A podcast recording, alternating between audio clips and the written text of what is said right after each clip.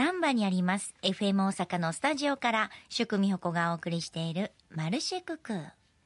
この時間はコスモエコマルシェ。未来の地球のために今私たちが知っておきたいこと。今すぐにできること。そして今やらなくてはいけないこと。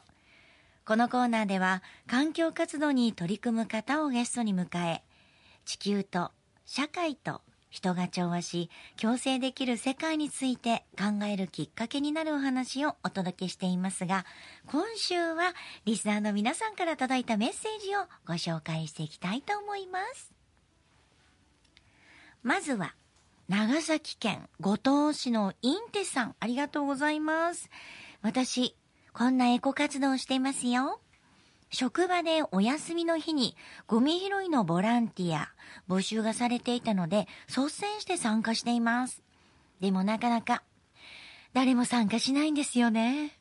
若手はもっと地域貢献も兼ねて参加するべきやなと思うんですけどね。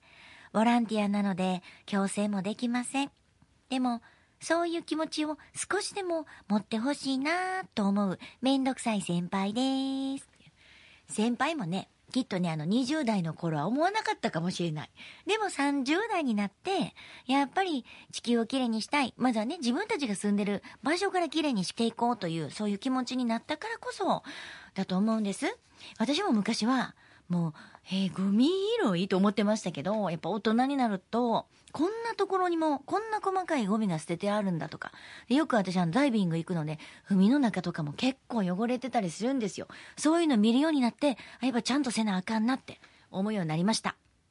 そして何よりも、もう海の向こうで大活躍しすぎている大谷選手を見て思ったわけです。あの方は球場に落ちてるゴミを必ず拾いますね。それはゴミ拾いやってるっていうんじゃなくて、誰かが落とした運を拾うっていう。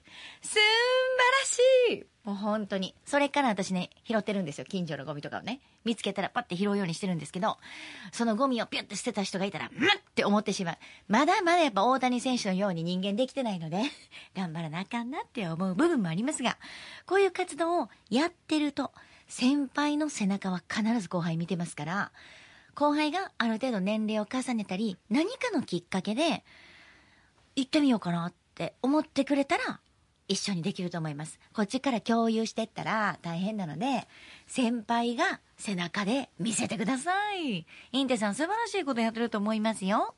続けてくださいね、今年も。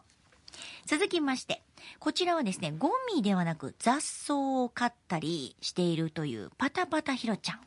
私が住む地域ではみんなで月に一度草刈りをしています。雑草だけではなくて、ゴミも取ったりもしますが、その場所に住む地域の人たちが住みやすい環境を整備しています。みんなと都合を合わせるので、負担に思うこともなくできます。続けていきたいです。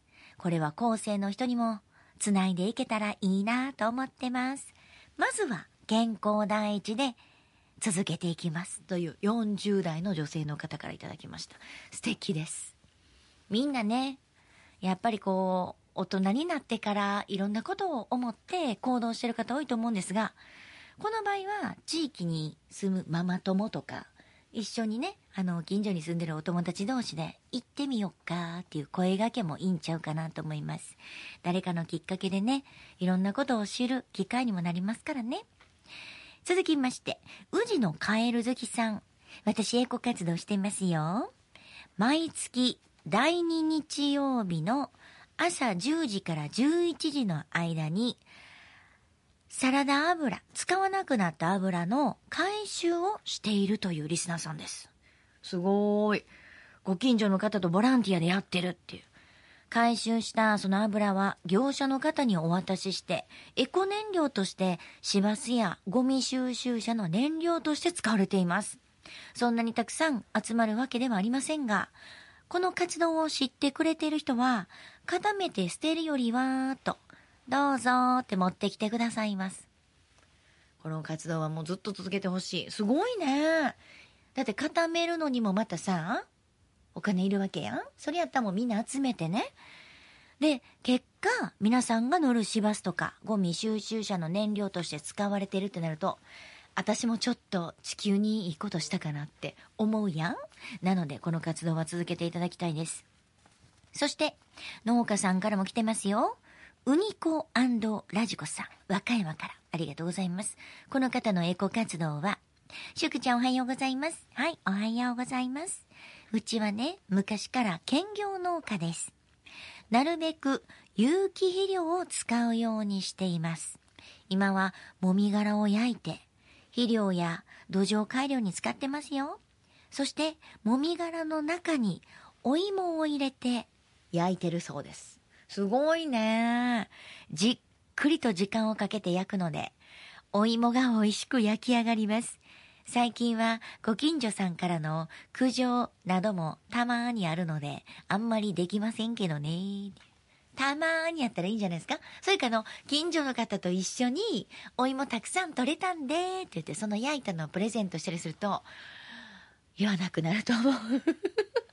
で、みんなで楽しく地球にええことやっていけたらええなってほんま思いますね。そしてマッチョさん、尼崎市の方です。わあ、初めてメッセージありがとうございます。私のエコ活動は、リスナーさんの X、旧ツイッターのポストをきっかけに、エコたわしを作るようになりました。洗剤なしでも、シンクなど綺麗になって、ちょこちょこ作っては使い、作っては使いを繰り返しています。あとは、パンの空き袋は捨てずに、生ゴミを入れたりもしています。匂いが外に漏れにくくて便利ですよ。そうやんね。せっかくね、捨てちゃうんだったらそれ使った方がいいもんね。あの、エコたわし作ったことありますか？うちのスタッフ、ディレクターは作ってるそうです。結構ね、取れるんですよ。で、一番取れるのが、エコたわしで、あ、作ってよかったなって思ったのは、ちょっとのカピカピってなったあの、お茶碗についたお米、めっちゃ取れやすいんですよ。水でね、ちょっとだけこう、浸しておくと、トゥルンって取れるし。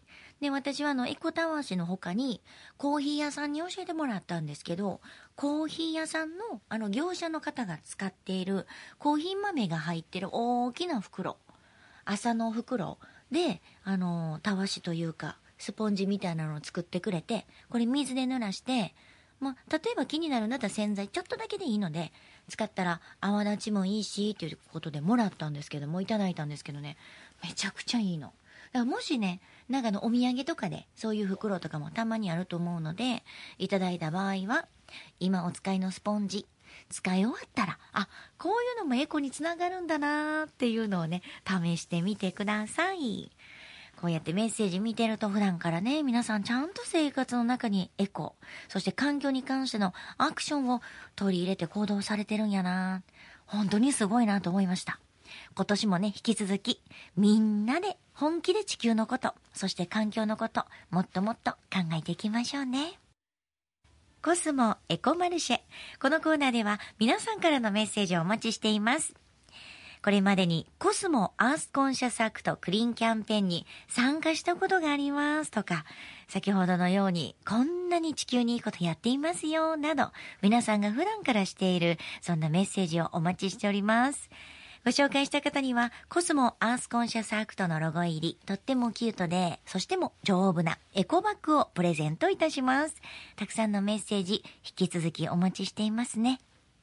以上、コスモエコマルシェのコーナーでした。